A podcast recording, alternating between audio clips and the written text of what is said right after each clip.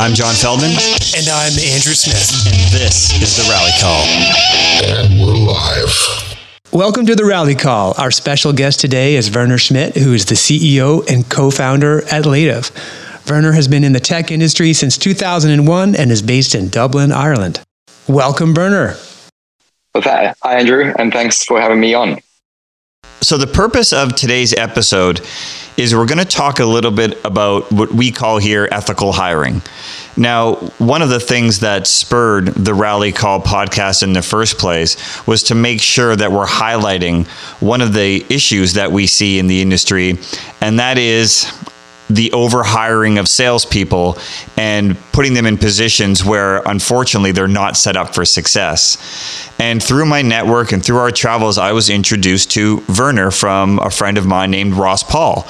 And Werner is a super experienced former SVP of sales operations, who now is the CEO of a technology company.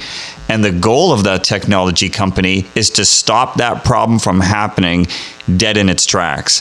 So Werner, maybe you could talk a little bit about your experience as a senior VP of operations, and maybe some relevant job experience to share with the listeners and sort of set the pace. Great. Yeah. So thanks, John. And yeah, it has been quite a journey. You know, thinking back to those early days in 2001, working for SaaS business before it was even really called SaaS, on how we ran subscriptions and sold our software. But the companies were growing really fast, and we were all growing organically. But then you always tend to start growing by acquisition. So my experience in operations was always making sure that we're aligning those resources correctly, and we invested in the right areas to drive profitable growth, maximize growth. And I think what we've always found was that there's challenges whenever you try to measure sales performance, and we've had to learn over the years, absolutely. And I think we've always just fallen back on how we look at quota attainment as our performance metric. Unfortunately, I've always struggled with that because of how unstable that can be, because everyone sets their quotas differently. Even within the same company, the methodologies can change from region to region, which makes it very difficult to then benchmark the sales organizations. And that was my experience back in early 2000, as we grew. I was at a company called WebSense, and we grew very fast organically, and then we started to grow by acquisition. And those challenges were there. It was back then when the challenges started. But at that time, remember, it was really about growth at all costs.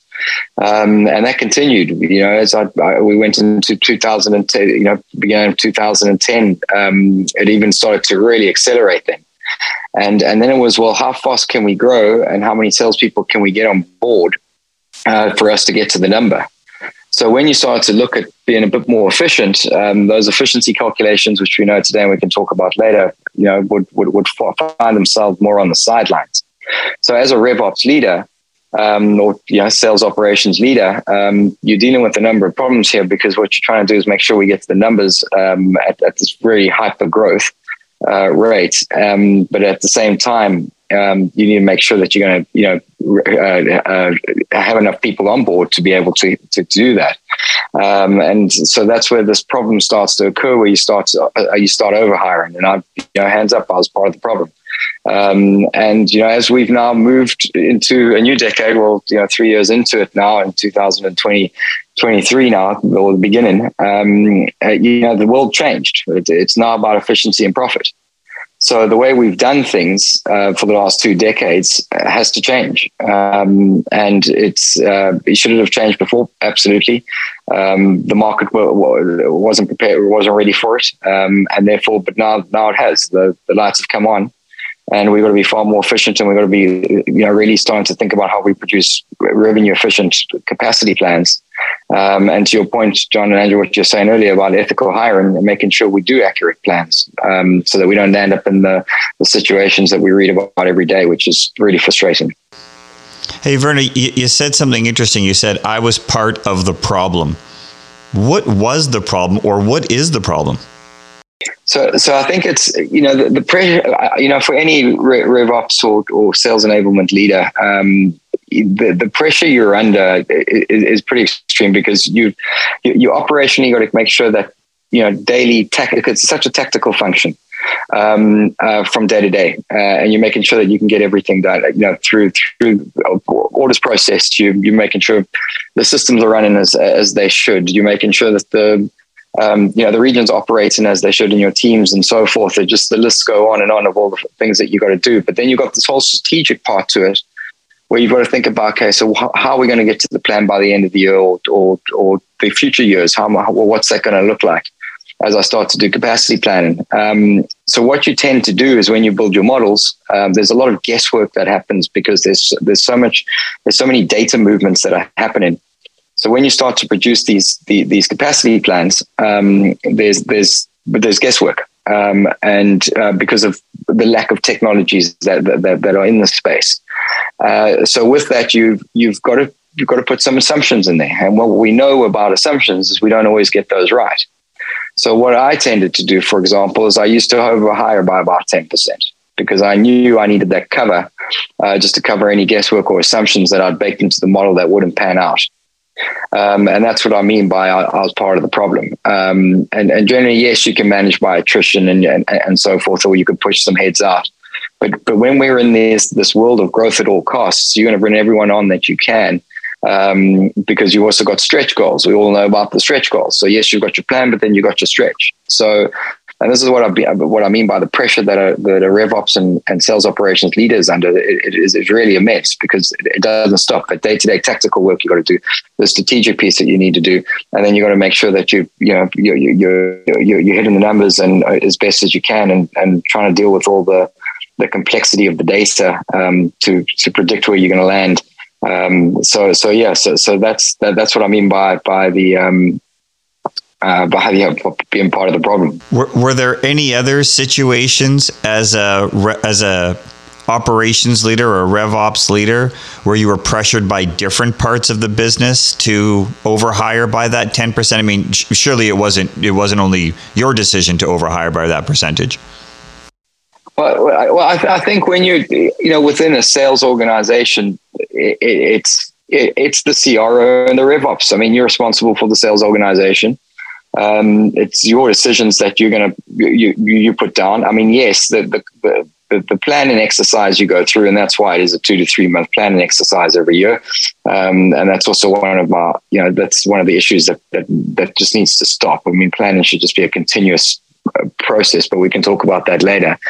But yes, the plan does get agreed by everyone, and it does get agreed by finance. But what you do tend to find is that finance does give some flexibility, saying, hey, look, what do you need from a resource standpoint to be able to get to these numbers? The issue is that those numbers aren't always set by the sales organization or the finance team. Sometimes that will be driven from the top down, because there's certain targets that need to be reached for the growth that's expected. And then that can be driven by, shareholders or investors or so forth. But at the end of the day, it is the CRO and the RevOps leader or sales ops leader to make sure that they put forward a plan that will help get to those goals, or align the resources, and make sure that you make the right investment decisions. So I do think a lot of ownership sits with them, but absolutely there is pressure that does come from other parts of the business, where sometimes it's you're in a tricky position to now reach these numbers that you just know from a capacity standpoint that you're just not going to be able to do it unless you hire more people that will be less productive, but at least you can get there. Question for you, Werner. You mentioned that the world has changed now, and a new process, a new way of thinking is required. What caused that change? What is that change? Is it the end of growth at all costs and now a shift towards profitability? And what was the genesis of that change? Yeah, so look, I think it was always going to come. It just came much faster for what's happened in the last year and a half with all the changes. And I think it's. I think we all knew that we needed to be more efficient on how we looked at our sales teams, and the sheer cost of what it costs to operate these sales organizations. I do think that there's just a lack of technology and sometimes understanding of what metrics to actually look at to drive efficiency. So they're there, but in hypergrowth, efficiency finds itself on the sidelines. So if you start talking about efficiency, you go, oh, well, that's going to slow down my growth. Well, it does because of the complexity of doing these calculations. If there's technology in place, well then, you know, it won't slow things down. We can make better investment decisions. We can be smarter with the data we're looking at and what it actually means. So I think it was bound to happen. I think it's just been accelerated with what's happened in the last year and a half. And also, you know, what's been the main driver behind that is it's you know, money is not cheap anymore. So we do need to be far more careful about where we spend that money, and that's driving this efficiency piece. So and also look at shareholders and investors now; they're looking for profitability too. You know, I think we've come from 20 years where we just spent everything we've got just to get that growth. The efficiency was on the sidelines, and that's also come to light. I mean, you know, at the end of the day, there's basic accounting here. Of what you're going to bring in and what it's going to cost you and what's that return on investment and what was it a good investment or was that decision right where we put some salespeople and if it wasn't, did we make the changes to adjust it, or if we saw the productivity change, did we adjust it? We haven't tended to do that. We haven't had that accuracy or that visibility into those type of data to then help with those decisions. So I think it's a combination of things, but you know, ultimately, we've got to a place where the lights have come on, and we absolutely have to focus on this now.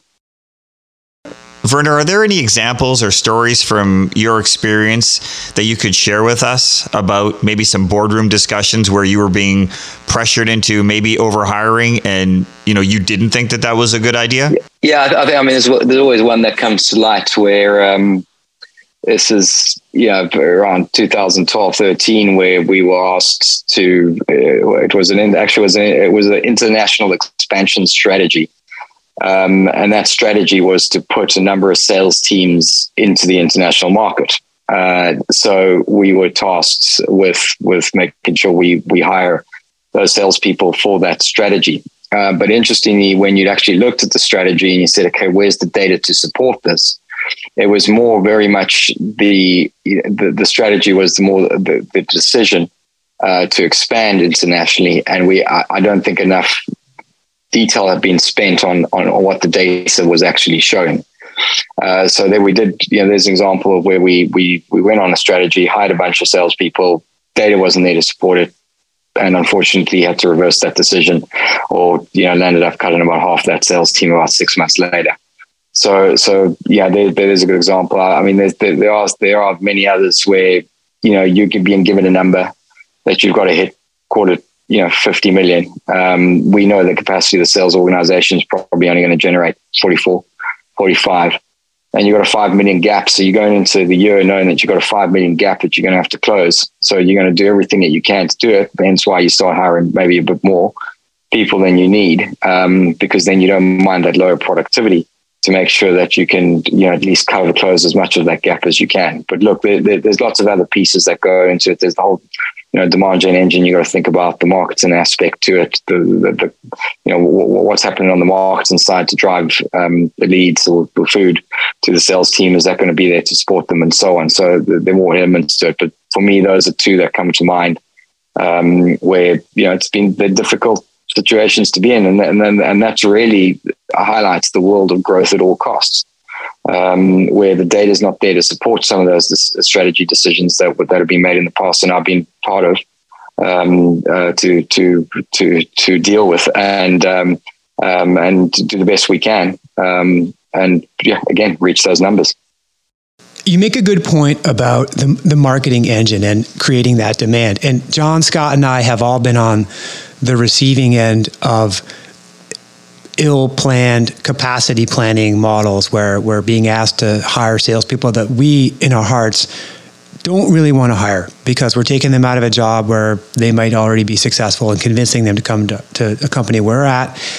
And we didn't have the confidence that they would be successful. And one of the data points that we would use is, well, how is marketing going to feed these people? How are they going to get leads? How is there enough demand for them? And we never really got any great answers about that. But how would you measure marketing's ability or future ability to supply enough demand to the future salespeople in your planning model? How would you do that? Yeah, and this is, I mean, it's the demand funnel that, and look, every business is going to be different. So then they each have their own demand funnels of how they look at what the inbound engines do and versus the outbound. Is marketing responsible not just for inbound, do they also have outbound? Or does outbound sit with sales predominantly and the SDR team to then help the quota bearing reps and so on?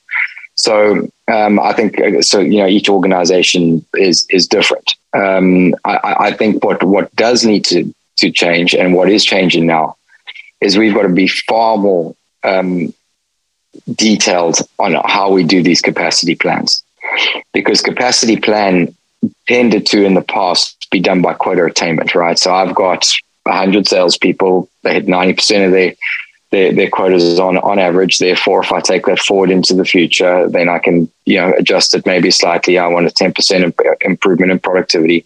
I land back up at 100. So I can then, I get a sense of how many salespeople I then need to hit the number.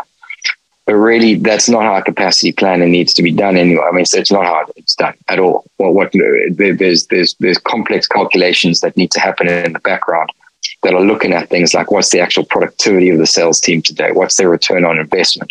What's the lead volumes that have gone in to all the campaigns that have been created to generate that productivity?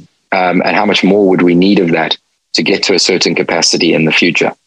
So those calculations are all really complex. And this is why it's found itself on the sidelines. So unless you've got unlimited resource that you can put a number of analysts on to go crunch all these numbers every week for you, it's really difficult. So the priorities come in and the priorities change. So you focus on what you've got to on the priorities, and therefore this goes to the sideline. So, but the future now of capacity planning is looking at all this. It's looking across that demand funnel, and we need to also forget this that it's sales and marketing. It's not. It's the demand funnel that's driving the productivity at the end of it. And what are the inputs in that you need to be able to measure it across the board? Werner, typically the overhiring only ever happens on the sales side as a solution to revenue shortfalls. You never hear about companies overhiring on customer success or customer support or service delivery. Can you talk about how dangerous it can be if you overhire on the sales side, even if you are successful in quota achievement, when you don't have the required customer success people to pick up the deals at the end? Yeah, well, and this just comes to customer success, right? We know if you drive adoption with the customer, their customer is going to renew at a far greater level or rate than if you don't. So if you've got all this demand or sales that you've generated, and that assumes that much higher productivity, and you don't have the customer success teams in place to pick that all up and support the customer, well, we know you're generally going to have a much lower renewal rate. So, and then the data is there. That's crystal clear. And I think there's the balance between these organizations and the capacity. Again, you're back into capacity planning on how this is all accurately planned for. And I think, it's something we hadn't spoken about earlier. If we think about why this is happening more in sales, is that we're not looking at the right metrics and the data, the complexity of these data points that you need to look at to do accurate capacity plans to get your sales org right. And if we do that, then we'll have revenue efficient capacity plans. Tied to that is, well, then how many customer success teams do we need to then support that based on the demand we see? And it's all about forward looking, right? So when we do capacity plans, it's all done in spreadsheets today. It's crazy to think that, but it is. It's very rare that you've got an organization, sales organization today that's got systems or technologies in place that can do this, unless they've spent a lot of time and effort building very complex models that they've then tended to automate. So So because of that, for us to try to get our ratios right makes things very difficult. And I wouldn't just stop with customer success and the support. Well, you mentioned the support, but also your sales engineers, right? How many do you need there? And also your SDRs. What's the ratio? What's the ideal ratio? Well, if we actually could monitor our productivity in real time, we could actually see, well, if we added more sales development teams or people, did that increase productivity or not of the current sales organization? Or do we need to drop? Could we drop some SDRs because it's not working? Same on the sales engineer side. Do we see a drop in average deal size, or are we seeing deals close faster when there's an SE involved? All that data needs to be tracked. But right now, to do that all, it's very manual. And hence why these capacity plans across the sales organization are really difficult to make sure that you get the balances all right. And that's when you've got a really smooth operating organization that are talking, and you know, the cross collaboration works well between all these departments. And we know that's not always the case. So you can imagine what it must be like for an organization where your sales team's doing their own thing, marketing's doing their own, and then the customer success or support teams are doing their own thing as well. You can imagine how disjointed things are then when it comes to capacity planning and making sure you got your ratios right. I want to ask a bit more about the data and the metrics and the complex calculations that you mentioned. I've seen my share of really complex sales modeling spreadsheets in my time, and they look like they cover a lot of the inputs into it. The leads that we get, the number of salespeople, the productivity by rep per quarter. What's missing in those calculations in the spreadsheets that cause this gap, this blindness? You said it in the question. It's the spreadsheets. We know they're error prone. We know they're not real time. And therefore, by the time you've done all your calculations, the data's out of date. The decisions you're making is on data that's actually out of date. Even if you can get them to somewhat be real time, the spreadsheets tend to be working on at a point in time. You're not seeing the calculation by multi-dimensional that you can just slice and dice it and get to root cause analysis of where your productivity is coming from, or where your return on investment is coming from. Or if I made a decision, do I see that the next day, or what impact that had? Or do I see all those calculations, how they automatically feed my capacity planning model? That means if I can I'm going to hire a head, in April or May, what is the impact of doing that? Or if I move that head from May to further down the line, what's the impact? In all these models that we've got in Excel or these spreadsheets that we've built over time, when you're not able to see you don't have the speed there, you don't have the agility. Because of all the data pools that you need to do to be able to get it to work properly. So that's really one of the one issues. And also, there's also an educational piece to this as well. If you think about the RevOps teams, I'm fortunate enough to have started in 2001 in a tech company that was pretty much a startup that grew really fast. And I got to experience all these challenges. And that was just after, the dot-com crash. And then we had 2008 happen. We had another crash. So I got the fortune of seeing the growth, then having to see this downside where I had to be efficient, then see growth again, then be efficient. And then yet again, it's happened again. So with that, there's experience where that I need to really look at this efficiency pieces, and I need to build it into my models that then feed my capacity planning. So the second part of the answer on your question was those efficiency calculations, like sales productivity, are actually very complex to do because of all the data movements. You've got salespeople coming in, salespeople leaving, you've got salespeople changing roles, and you can imagine the more salespeople you have, how often this is now happening. So to try capture all those changes in a spreadsheet in real time is very difficult, as we know. But you need to know what those the accurate sales productivity numbers are, because that's going to help you with your capacity planning. We need to understand the tenure of the sales team. What's the tenure of a salesperson? Because they produce at a different productivity depending on how long they've been in the company. So when you start building capacity planning models, what does that look like in the future when you've got to fast forward everything? And then we've got the return on investment, right? So how often do we actually look at the ROI? Because I know in my 20 years, it was really difficult just to get the ROI calculation because finance would have the numbers. And it wasn't always synced up with what we're seeing on sales. So therefore, I couldn't actually see what my return on investment was unless we ran it once a quarter. Well, that doesn't help. We should be looking at return on investment daily. It should be real time to see, because then that's when we can see the decisions we make and the impact we make. And if our return on investment is starting to drop, well, then why would we go put another 5 people into that sales team or into that region? We should be watching that, because if sales productivity is dropping, you can then start to work back, where's it coming from? And back to your earlier questions, right? What's happening in the demand funnel? Was there enough leads that were coming through? Is something further up funnel that's causing this issue? But if we don't see it and we can't see all this data, well, then what do? We go hire those 5 people and put them into the team. Yeah, this is all so good, because we come at it from the sales side, and we always knew that there was maybe something wrong. So when you and I met and you started to tell me the problem that you are seeking to solve with your own platform at Lative, all of the things that you're saying now is the background and the context is to what gets you up in the morning, right? The problem that you are looking to solve once and for all. And what's going through my mind is, as organizations throttled up growth, right? They didn't care that quota attainment was so low. They just wanted the growth, and they were okay to pay for it. But now that that's not okay, they're dialing down the growth, the heads go away, and now they're going to go to efficiency.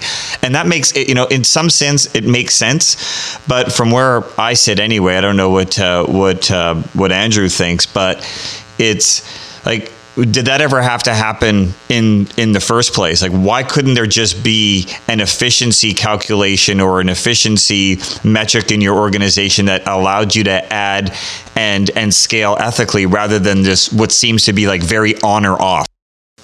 Because people couldn't agree on what contributed to productivity. Werner mentioned that you have to go beyond just the models of how much dollars per head. How long was that person in that territory? Did they switch territories? There are so many layers to the data, so many questions to ask, that I don't think people have the patience or the skills in a capacity planning session to go through all of the different attributes that will contribute to productivity. They just can't do it. So they agree on a shortcut. They agree on a heuristic, a shortcut. What's an easy answer? Well, let's take total revenue, divide by reps. We'll even make it some grading for level of ramping, but they don't take into account the industry, the territory, how long in the territory, right? How much time they had to develop that territory before moving.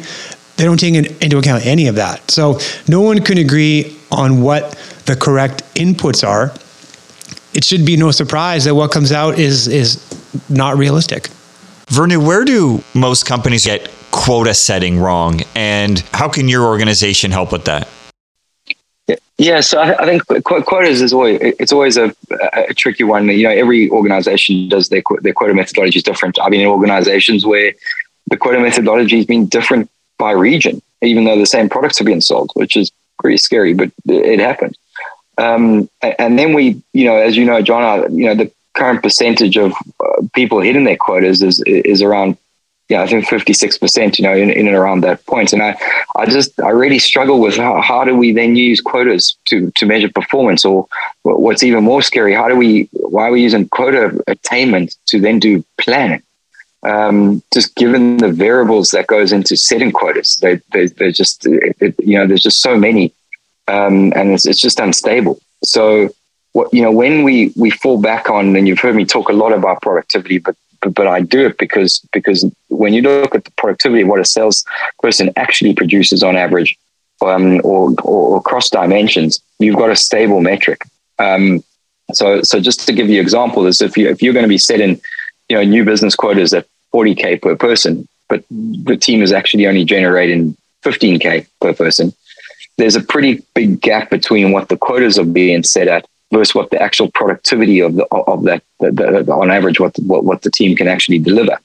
So, I just see a world in the future where really quotas should be driven off the productivity of the organization, so that we get a bit more, create more of a stable quota world than how it's being done today. And you know, where Lative can help with that is that we calculate productivity in real time.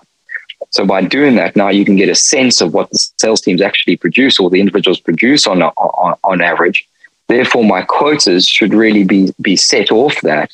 And the comp plans then follow off that as well, on how we then drive performance, because it doesn't help having, for me, in the worlds I've come from, having one or two people be over, you know, go way over and hit their 130 or 140%.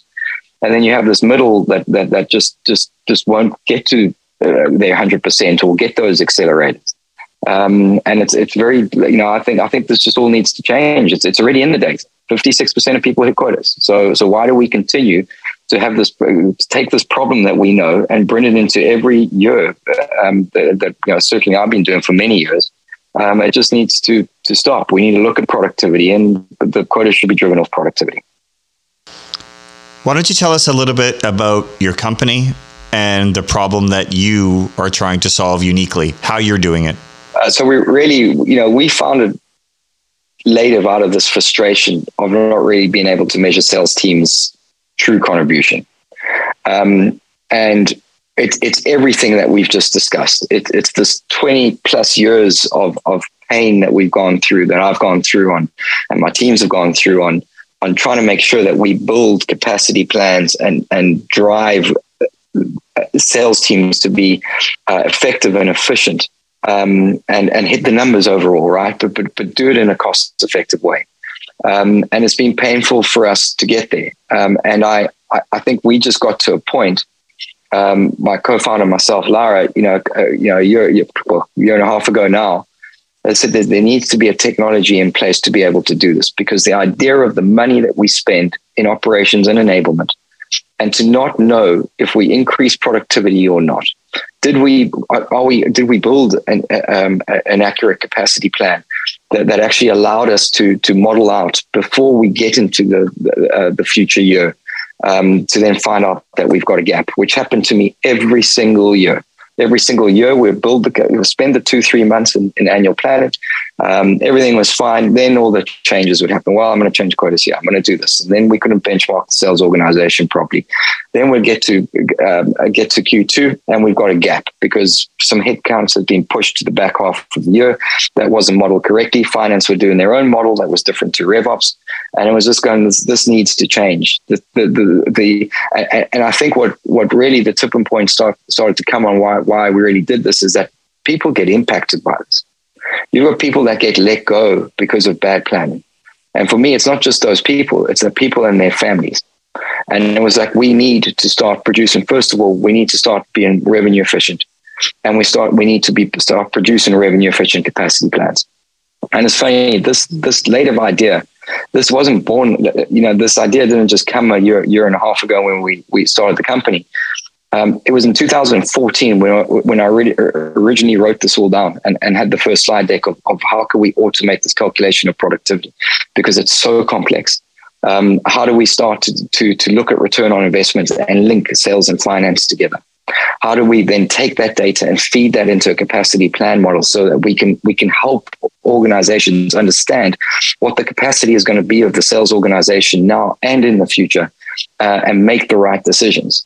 So, and also when we do make a decision, we can see it in real time so that we can move out of these spreadsheets. We can move out of this annual planning exercise. It should just all happen in real time. And not only that, for you as sales leaders, you can look at it and say, right, if I add this person, this is what's going to look like, or actually just give you visibility that, hey, my productivity is dropping, or my return on investment's dropping in my new business team in a specific place. Not that I just see data on a global level. It needs to be very specific to and be multidimensional.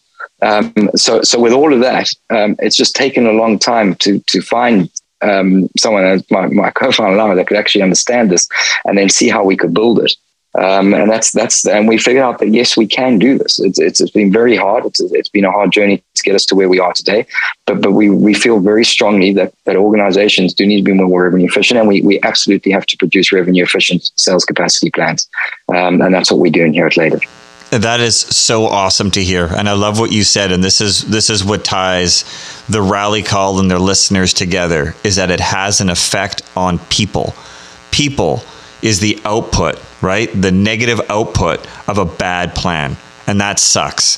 So when I met you and I was listening to what you were doing, like you remember, I don't think I would have been any more passionate about an idea in tech in years. And I this is why I'm having you, and Andrew and I are having you on the show, is that you can share that someone with your experience and with your dedication is actually going out to solve this problem, so that we can start to see quota achievement not at 56%, but at 80 or 90 or 100. So we're putting accurate plans in place so people can perform, not be like maybe quote unquote experiments where we're going to drive growth. And if it doesn't happen, we're going to let these people go. But I just wanted to thank you for your time today. I love what you're doing. I think you're solving a massive problem in the tech industry. And I think your product, as I've seen it, I think you guys are going to knock it out of the park. Yeah, I totally echo that, John. Some of the worst feelings that I've ever had as a sales manager are being asked to hire people that I don't feel confident can be successful. Irrespective of who they are, I just don't believe that the position is there. So revenue efficiency, that's great. And I know there's going to be a bigger focus on that in the future. For me, the biggest issue is the ethical and moral issue of convincing someone to leave a job where they are successful to take one where it's much riskier than you're communicating it is, and you're under tremendous pressure to fill that job. And the picture of the future that you're painting, Werner, I love it. It's like I've had the luxury of working at a company with fantastic sales forecasting analytics, sales analytics about what is happening today with the pipeline. Where did it come from? What's the likelihood of closing? And to be able to do that really accurately. And that was at Business Objects, at a business intelligence company that specialized in making software for that purpose. And what I imagine the world could be like with the capabilities that Lative brings is the real-time productivity dashboard of what makes a salesperson successful. What are the inputs that make a salesperson successful? What are the activities? What are the behaviors? Because that's a huge question mark whenever we look at someone's performance. Well, was it their skills? Was it the territory? Was it the timing? What really was the reason they were successful? It's so hard to get, and I think that contributes to the planning problem. So I'm excited for the world that you've described where we have real-time access to sales productivity data and are able to predict a better future. It's a great point, because how many times have we been in the position, Andrew, where the performance is X and then next year the goal is the same number? Like, so now we can, I guess what Werner is talking about is refereeing with data to say, no, your quotas should be this because this is the efficiency of your sales team, or this plus 10% to get them to stretch, not a pie in the sky number that a spreadsheet says. Did I capture that right? Yes. Yeah, that's correct, because your quotas are set from a methodology there is no standard. From one organization to the next, if you're acquiring a business, and it's the first question. Well, how did you set quotas? Well, we did this and we did that. What my experience with quotas is you say you have a standard methodology within your company, but then there can be a negotiation done by the VP of Sales in APAC with the CRO, and you got to drop the quotas. So you got to drop the quotas, and once I've done that, now how can I compare the APAC team with the EMEA or North American team? Or vice versa. Maybe there was a drop in EMEA or a drop in North America. So now you've got apples and oranges. So now I'm starting to compare sales teams against each other. But the methodology on how we got to it may have been the same at the start, but it's no longer the same. And also, it's not just at the start of the year when that happens. It happens every month or every quarter. Something happens and there's an adjustment, or quotas need to be changed. And it's just 2 decades of working in quotas. And just going, well, why aren't we looking at productivity? Why aren't we looking at the sales productivity, what the sales team's doing, which is more accurate and stable? And it's performance, because that's actually what got delivered. And we use that to then help us with the quota methodology. Thank you, sir, so much. This has been fantastic. Thank you very much. Andrew and John, it's been an honor to be on the show and get the opportunity to talk and just really, think about, where we need to get to, in this tech industry with how we think about capacity and how we get better at what we're doing.